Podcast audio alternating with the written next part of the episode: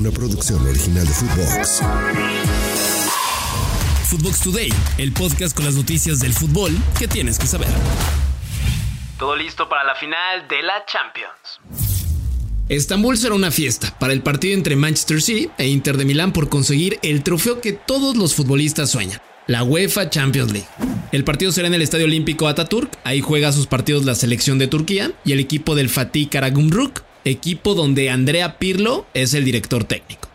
Como en toda fiesta, necesitas música. Y para cumplir con eso, estará la brasileña Anita, quien ahora es tendencia con su álbum Versions of Me y está nominada al Grammy como Mejor Artista Revelación. Tiene música pop, funk, reggaetón y pop latino. También estará el famoso DJ Alesso, quien tiene éxitos como When I'm Gone con Katy Perry, Let Me Go, Under Control o Heroes.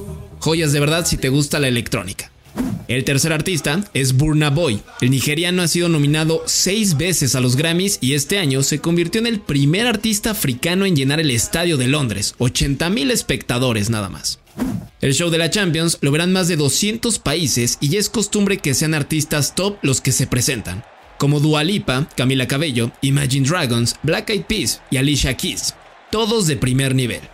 Para el equipo de Pep Guardiola será su segunda final de Champions, la primera fue en 2021 contra el Chelsea, donde no se pudo quedar con el título y en caso de derrotar al Inter de Milán en esta edición, obviamente va a ser su primera orejona. Para el Inter de Milán han sido cinco finales de Champions. Esta será la sexta en su historia.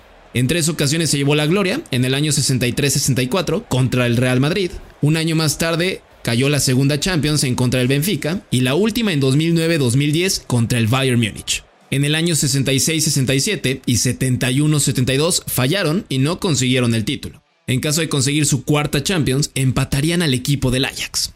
De hecho, los italianos no son los favoritos para derrotar al todopoderoso City de Erling Holland, Kevin De Bruyne y compañía. Pero ya han habido finales donde el débil, entre comillas, da la sorpresa y le pega al favorito. El Porto lo hizo en 2004 contra el Mónaco un conjunto que nadie esperaba llegar a la gran final y Josep Mourinho convirtió en campeón de Europa. Otro caso de éxito fue en el año 95. El Ajax, y el que fuera el último campeonato de Champions para un equipo de Holanda, derrotó al todopoderoso Milan con gol de Patrick Kluivert. El Dortmund en el año 97, mi año, un año ganador, los alemanes derrotaron 3 a 1 a la Juventus con Didier Deschamps, Alessandro Del Piero y el mismísimo Zinedine Zidane. Un resultado de escándalo. También la considerada mejor final de la historia de la Champions, Liverpool contra el Milan del 2005. Los italianos llegaban como invencibles y al medio tiempo iban 3 a 0.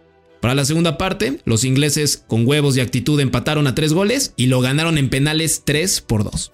Una final que es verdad pone favorito a uno en especial que es el City, pero donde puede pasar cualquier cosa. Y no se debe descartar al Inter, que cuenta con jugadores como Lautaro Martínez, Shalanoglu, Mkhitaryan o Edin Dzeko.